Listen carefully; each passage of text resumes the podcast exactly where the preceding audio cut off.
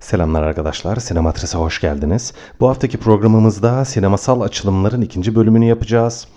Gücün yozlaştırıcılığından bahsedeceğiz. Sinema tarihinde sıkça karşımıza gelen bir tema bu. Birçok birbirinden farklı film, aslında birbiriyle hiç yani alakası olmayan film, çok alakasız filmler bile bu konu üzerine birkaç kelam etmeye, böyle belli tespitler yapma eğiliminde olmuşlar geçmişten beri. Bugün de size 3 tane filmden örnek vereceğim bu konuyu işlerken ve birbiriyle çok alakasız filmler. İnanın ki yani bu 3 filmi bir arada anmak ya Görkem ne yaptın diyebilirsiniz aslında ama inanın ki tematik olarak birbirinin devamı olan konuları odağa alıyorlar. Hani filmlerin dediğim gibi bir ortaklığı bir şey yok ama hani bu gücün yozlaştırıcılığı dediğimiz çok önemli temanın hani yüzümüze boca edildiği durumlar da var aslında ama çok fazla filmden örnek vermek istemiyorum. Dediğim gibi 3 tane film se- seçtim ve Yüksek olasılıkla aslında aklınıza gelecek ee, en azından bir tanesi de Godfather yani gü- gücün yozlaştırıcılığı deyince herhalde muhtemelen ilk akla gelecek filmlerden bir tanesi odur. Ondan bahsedeceğim biraz uzunca bahsedeceğim Godfather'dan hatta Godfather'dan bahsederken neredeyse bütün kariyeri diyeyim hani tamamen değil ama yüksek oranda kariyeri Godfather'ın filminin yönetmeni Francis Ford Coppola'nın zaten bu tema üzerine gücün yozlaştırıcılığı üzerine Apocalypse Now filmi örneğin tam olarak bundan bahseder. Rumblefish filmi bundan bahseder. E, The Conversation filmi biraz bundan bahseder. Kısmen yani teğet geçer diyeyim ya da yakındır. Ortaklıkları vardır bu konuyla ilgili. Gücün yozlaştırıcılığı gerçekten çok önemli bir konu. Önemli bir tema. Yani günlük hayatta da yansımalarını görüyoruz zaten. Hani sinema bir nevi günlük hayatın zaten bir yansımasıdır. Hani bize ayna tutar aslında sinemanın bir kısmı en azından ya da belli yönetmenler, belli üretimler. Onun için gücün yozlaştırıcılığı deyince aslında çevremizde de günlük hayatta da buna benzer bir sürü örnek görüyoruzdur mutlaka. Onun için önemli bir konu, değerli bir konu. Şimdi ben ama şuradan başlamak istiyorum. Godfather'dan başlamayacağım. Çok alakasız bir filmden başlayacağım arkadaşlar. Hangisi biliyor musunuz? Örümcek Adam. Tobey Maguire'ın oynadığı vardı ya ilk yapılanlar 2000'li yıllarda yapılan Örümcek Adamlar. Tek bir odağı vardır o filmin yani önemli bir odağı vardır aslında. O serinin zaten. Orada bir, bir, bir mottodan yola çıkıyordu. Daha doğrusu bir mottodan yola çıkmıyordu da bir yerden yola çıkıp bir yere varıyordu. O vardığı nokta tam cümle şuydu arkadaşlar. Büyük güç büyük sorumluluk getirir. İlk filmin sonunu hatırlıyorsunuzdur. Yani izleyen arkadaşlar vardır mutlaka. İşte Peter Parker karakteri yani liseli bir genç ergen bir tip. İşte bunu ya öykü artık herkes biliyor. Örümcek ısırıyor ve bir süper kahramana dönüşüyor. Şimdi süper kahramana dönüşüyor ama ne yapacağını bilemiyor en başta. Şaşırıyor. Hani bir yandan böyle mutlu oluyor. Ey ben süper kahramanım. İşte ne bileyim kasları gelişiyor, refleksleri gelişiyor. İşte flu görüyordu falan. O düzeliyor. Peki tamam. Bir süper kahramana dönüşüyor yavaş yavaş falan ama bir yandan da yavaş, böyle tedirgin yani ne olacağını bilmiyor. Bir de hani lise genci ya bu bir işte hoşlandığı bir kız var.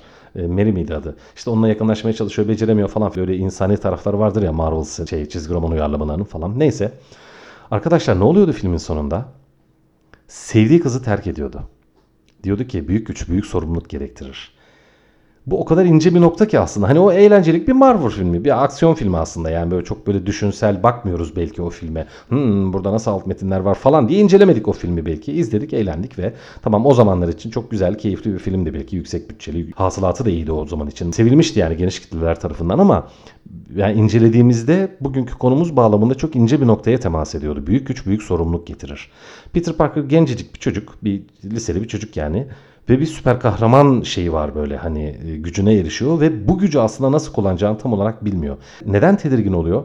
Gerçekten bilmiyor. Ne yapacağını aslında bilmiyor. O gücü, o büyük gücü nereye yönlendireceğini, nasıl kullanacağını bilmiyor.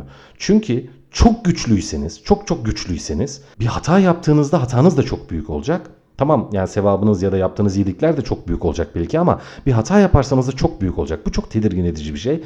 Ve Peter Parker bunu gerçekten çok iyi hissettiriyordu aslında. Hani filme böyle eğlenceli bir aksiyon filmi değil de biraz böyle alt metinlerine. Tabii filmde çok işlenmiyor bunlar uzun uzun ama böyle dokunduruluyor. Neticede filmin türü biraz daha eğlencelik olduğu için. Ama tedir o tedirgin ediciliği film iyi veriyordu aslında ve ikinci işte yani sevgilisini terk ediyordu. İkinci filmde zaten işte bocalıyordu, gidiyordu, geliyordu falan ne yapacağını bilemiyordu ve üçüncü filmde kendisi de yozlaşıyordu arkadaşlar. Şimdi o Peter Parker'ın tedirgin ediciliğini hani büyük güç büyük sorumluluk getirir. Ne yapacağım ben durumunu şimdi ikinci filme tam yani dedim ya böyle hani birbirinin bağlantısı gibi bunlar. Lord of the Rings arkadaşlar. Yüzüklerin Efendisi. Çok büyük bir güç var ortada. Bir yüzük. Ve hiç elinde olmadan, istemeden bu Frodo'nun eline geliyor. Çok büyük bir güç. Çok büyük bir yani nasıl diyelim hani sadece güç de demeyelim.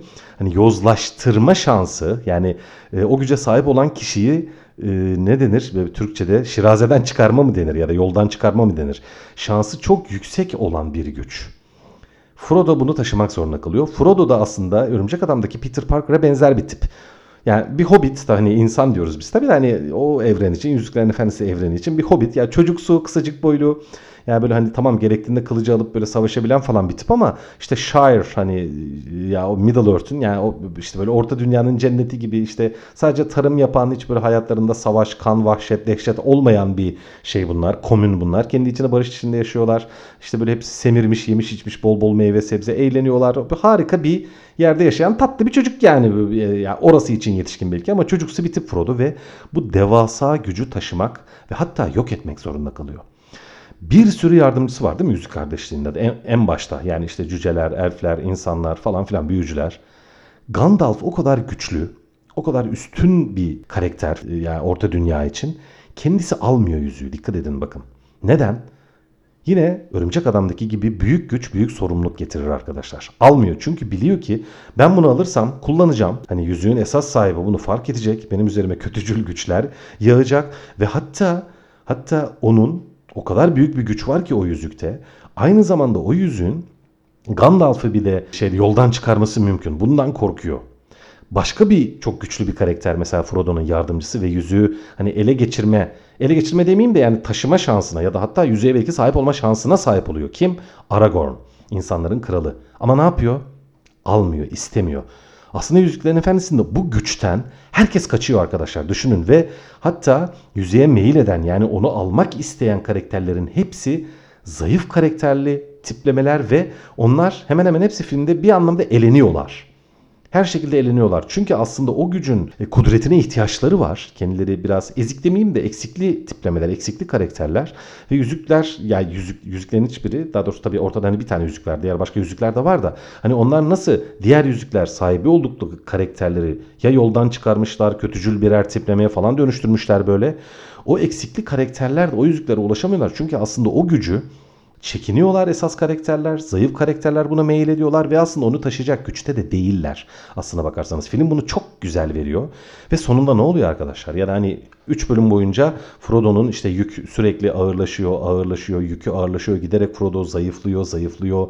Hani ve sonunda ne oluyor aslında tam olarak yozlaşıyor. Yani o gücü taşıyamıyor, kaldıramıyor ve onun en yakın yardımcısı dostu Sam yüzüğü taşımaya başlıyor. Yani Frodo aslında iyi niyetle kullanmak isterken ya da sonunda yok etmesi gereken bir şeyi, kötücül bir gücü yok etmekten vazgeçiyor.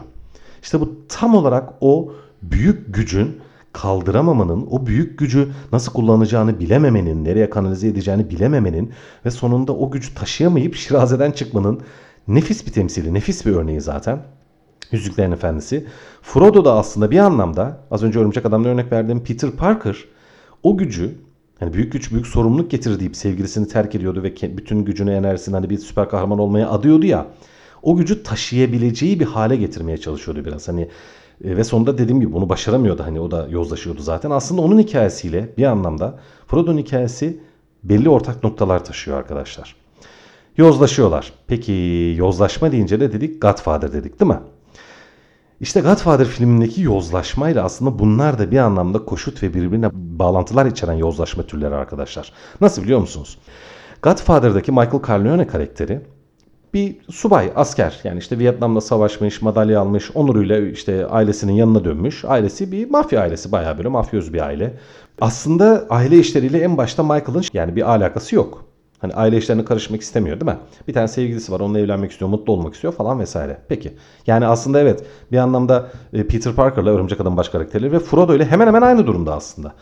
Hani o büyük güçle kaldırmak zorunda kalacağı ya da eline almak zorunda kalacağı ya da yönetmek zorunda kalacağı o büyük güçle önce alakasız. Sonra elinde olmadan sebeplerle kendisi de bunu filmde söyler zaten ne yapabilirdim. İşte hani babası işte mafya babası işte suikast düzenleniyor yaralanıyor hastaneye düşüyor orada bir şey numaralar çeviriyorlar başındaki korumaları alıyorlar falan onu öldürmeye gelecekler. Mecburen Michael babasını koruma dürtüsüyle mecburen o işlerin içerisine girmeye başlıyor bir şey yani babasını koruma dürtüsüyle ailesini koruma dürtüsüyle. Peki tamam. Ondan sonra aile işlerine giriyor. Abisi babayken, Godfather'ken ve bunun işte önerilerine ya da hani bazı fikirlerine hani işte bunu telefon baktırıyorlar falan hala aile içerisinde öyle görülmüyor. Yani bir güç sahibi ya da güce aday olan bir kişi olarak görülmüyor. Peki daha sonra bir şekilde işte babasını öldürüyor, İtalyalara gidiyor, geri dönüyor falan filan. Baba ailesinin başına geçiyor. Şimdi bunu biraz mecburen yapıyor gibi bir durum var. Yani biraz üzerine çöküyor gibi böyle. Mecburen girdiği bir dünya gibi görüyoruz. Ya da ailesini koruma içgüdüsüyle bunu yapıyor gibi. Yine başta bahsettim hani Peter Parker ve Frodo karakteriyle hemen hemen benzer bir durum. Çok da farklı değil. Ancak bundan sonra gücü eline alıyor. Tamam ailesini koruyor. Peki ikinci bölümde ne oluyor? Godfather 2'de yavaş yavaş güçlendikçe, büyüdükçe, büyüdükçe, büyüdükçe o gücü, sahip olduğu gücü katlama, büyütme ya da kendisine sorarsanız yani Michael'a sorarsanız o yasa dışı faaliyetlerden elde ettiği gücü yasal bir güce dönüştürmeye çalışıyor aslında. Yani temizlemeye çalışıyor kendisini. Ama o kadar güçleniyor ki tüm düşmanlarını, tüm rakiplerini yok etme, öldürme ihtiyacında hissediyor kendisini. Yani bunu neredeyse amaç ediniyor. Yani aslında başta ailesini korumaya çalışırken e tabi aynı zamanda tabi yasa dışı bir dünyada olduğu için yani işte yatak odasını tarıyorlar adamın yani. yani. Belki o kendini buna mecbur hissediyor ve bunu haklı görüyor belki. Evet doğru olabilir. Ancak şöyle bir durum var. Hani şimdi mafya dünyası ya burası bir Godfather var. Godfather'ın yanındaki ilk kişi kim? Consigliere diyorlardı. Hani danışman olan kişi. Tom Hagen karakteri Robert Duvall'ın oynadığı. Şimdi orada bir yardımcısı var. Bir yerde bir sahnede bu işte hani işte Las Vegas'ta bütün işte kumarhanelere falan şey yapacak. Bunun üzerine ona devredecek olan yaşlıca bir mafya babası gibi bir tip var böyle. İşte o buna devredecekti de devretmedi kaçtı gitti gibilerin yani bizim Michael'ı dolandırdı gibi bir durum var orada da şimdi orada. Öyküyü hatırlıyorsunuzdur. Orada diyor ki onu öldüreceğiz. Bizi kazık attı. Konsiliyeri diyor ki ya Michael neyin peşindesin bak adam hani ülkeyi terk etmiş gitmiş dünyanın öteki ucunda bilmem şu ülkeye sığınmış kabul etmemiş oradan başka bir ülkeye sığınıyor falan. Ya herkesi yendin güçlendin aslan kaplan tamam sensin ya tamam kralsın sen ya bırak bırak diyor yani. O ne diyor? Sonuna kadar gideceğim diyor. Hiçbir düşmanım kalmayana kadar. Şimdi kendi argümanı bu. O onun düşmanı. Bütün düşmanlarımı ben öldüreceğim. Neden? ailemi korumak için, varlığımı korumak için vesaire. Acaba öyle mi gerçekten? Michael'ın ailesini korumak için hiçbir rakibinin ve düşmanının yeryüzüne var olmaması mı gerekiyor? Kalmaması mı gerekiyor? İşte biraz da acaba sen bu kadar güçlü bir karakter olduğun için, bu kadar büyük bir güç sahibi olduğun için mi acaba bu kadar düşmanın var? İşte bunu Michael'a kimse anlatamıyor arkadaşlar filmde. İşte e, Peter Parker'ın sevgilisinden ayrılmasının büyük güç büyük sorumluluk getirir derken sevgilisinden ayrılmasının daha sonra bunu başaramayıp tekrar sevgilisiyle birlikte olmasının vesaire yozlaşmasının falan tam temelinde bu var. Aslında en azından Örümcek Adam serisini birinci filmle kısıtlı tutsak yani ikinci ve üçüncü filmi görmesek diyelim ki ya film o kadardı sonunda işte ben süper kahraman oldum büyük güç büyük sorumluluk getirir ben senden ayrılıyorum Mary Jane artık seninle birlikte olmayacağım çünkü hani ben seni bu sorumluluğun altına kendimi soktum seni de sokamam dedi diyelim ki. O kadar olduğunu düşünelim filmin. Bu durumda Michael tam olarak Peter Parker'ın başardığı şeyi başaramayıp kaçtığı şeyi kaybetmiş oluyor arkadaşlar. Nasıl kaybediyor biliyor musunuz? Peter Parker sevgilisinden ayrıldı ya büyük güç diye. Michael Corleone 3. bölümün sonundaki o küçük sekansı hatırlayın. Hayatındaki bütün kadınları kaybediyor. Karısıyla boşanıyor, ayrılıyor. Kızını üçün sonunda öldürüyorlar. Ve tüm kendi oğlu ona sırt dönüyor. Senin işlerinde asla olmayacağım. Tamam babamsın ama asla senin sözünü dinlemeyeceğim. Seninle birlikte çalışmayacağım diyor. Onu da kaybediyor. Karısıyla boşanıyor zaten. Artı Üçüncü bölümün başında karısı işte e, bir vaftiz töreni gibi bir şeyler vardı böyle. Ziyarete geliyorlar Michael'ı. Orada konuşuyorlardı. Oğlu hani müzisyen olup ben bırakacağım hani senin işlerine hiç uğraşmayacağım falan deyip babasını terk ediyordu gidiyordu.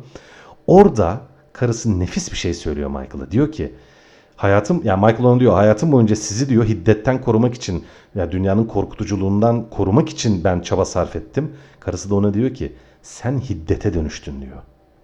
İşte kilit nokta burası arkadaşlar. Gücün yozlaştırıcılığı burada. Ne kadar büyük bir güce sahip olmak isterseniz ya da öyle söyleyelim hani Godfather bize bunu anlatıyor. Ne kadar büyük bir güce sahip olmak isterseniz o gücün o kadar fazla düşmanı ve rakibi olacak ve siz ne kadar güçlü olursanız o gücü korumak için daha fazla güç kullanmak zorunda hissedeceksiniz kendinizi ve er geç zirveye çıksanız da çıkmasanız da o güç sizi yozlaştıracak ve erdemli, ahlaklı, saf, temiz kalamayacaksınız Ve bu durumda da bu durumda da artık bir süre sonra o güç sizi o kadar yozlaştıracak ki o güç dışında hiçbir şeyiniz kalmayacak arkadaşlar. Hayatta hiçbir şeyiniz kalmayacak. Godfather filmi tam olarak bize bunu anlatıyor. Bakın şu noktaya dikkat edin. Godfather 1'in sonunda Vito Corleone, Marlon Brando'nun canlandırdığı Vito Corleone'nin öldüğü sahne nasıl bir sahneydi? Evinin bahçesinde meyve sebzeler var önünde. Kendisi masada oturmuş portakal yiyor. Önünde torunu elinde böyle küçük sulama pompasıyla böyle işte şeyle meyveleri sebzeleri suluyor. Diyor ki tamam git hadi sula falan diyor. O sırada bu kalkıyor. Torunuyla birlikte oynaşıyor, o da suluyor falan. Orada işte bir kalp krizi gibi bir şey geçirip ölüyor. Yani Vito Corleone hayatının sonunda, son ya hayatın son dakikasında diyeyim, yanında onun maddi manevi tüm varlığını geleceğe taşıyacak olan torunu var. Yanında sulanan sebzeler, meyveler yani bir verimlilik, bir yeşillik, bir hayat, bir coşku, bir böyle yani çok tatlı, hoş bir yer orası yani. Güzel bir yerde böyle adam kendi cennetinde ölüyor aslında. Aileye ne kadar değer veren bir kişi Vito Corleone. Ailesiyle zaman geçirmeyen bir adam asla gerçek bir erkek olamaz falan diyordu hatırlayın birinci filmde. Yani Vito Corleone aslında kendi cennetinde ölüyor arkadaşlar. O başarılı bir adam, mutlu bir adam. Michael Corleone nasıl ölüyor? Üçün sonunda yaşlı bir binanın önünde kupkuru bir toprağın üzerindeki tekerlekli sandalyede yanında hiç kimse yokken düşüp ölüyor. Toprak kuru bakın dikkat edin diyorum. Vito Corleone sebze meyve suluyordu yani torunuyla birlikte kendi evinin bahçesinde. Ama Michael Corleone yalnız yaşlı bir binanın yanında kuru toprağın üzerine düşüyor. Bakın o kadar anlamlı ki, o kadar güzel ki. İşte gücün yozlaştırıcılığı. Gücün yozlaştırıcılığının kişileri ulaştırdığı nokta. Birinci filmde Vito Corleone Michael'a diyordu ki oğluna yeterince zaman olmadı Michael diyor. İşte hiçbir zaman iplerin ucunda işte strings hani kukla oynatılır ya yani böyle hani kumanda tahtalarıyla iplerin ucunda kuklalar oynatılır ya. Hiçbir zaman iplerin ucunda oynayan biri olmak istemedim diyor.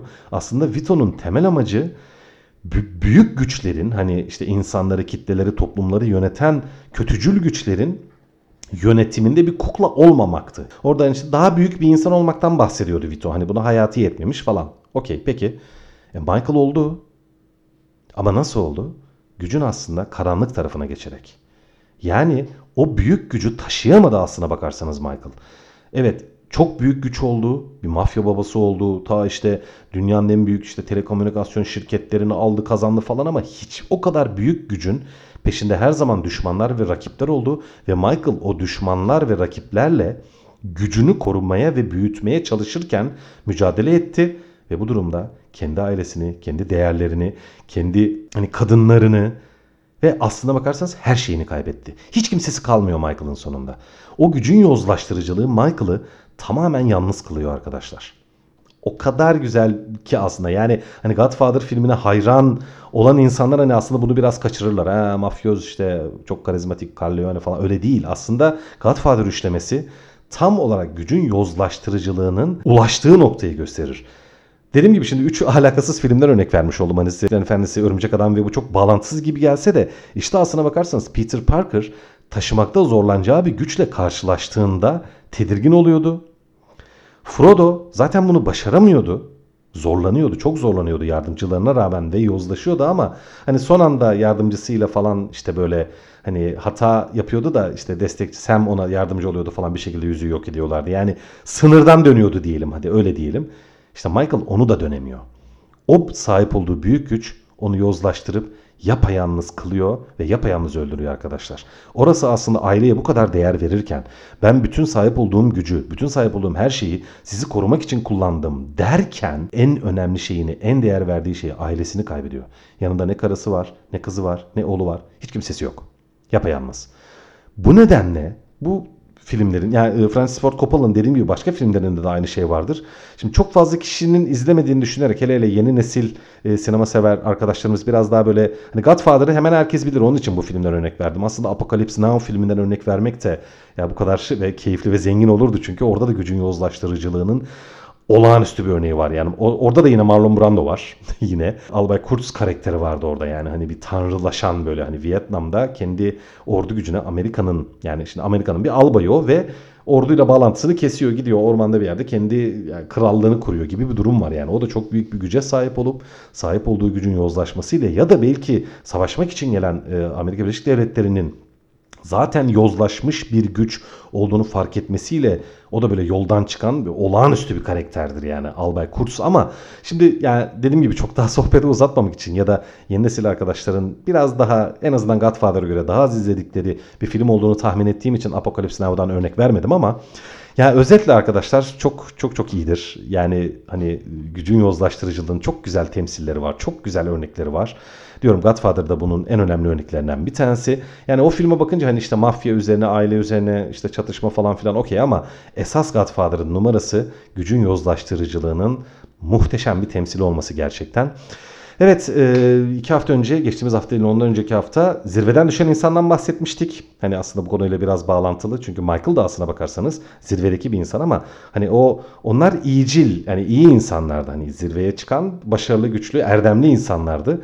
Onlar bir şekilde gidecek başka bir nokta kalmayınca döngüyü tekrar bir nevi kendileri başlatıyorlardı dedim. Hani mücadelenin o sürecin kendisi değerliydi dedim ama burada biraz erdemli olmayan bir dünyadan bahsettiğimiz için dinamikler biraz farklı.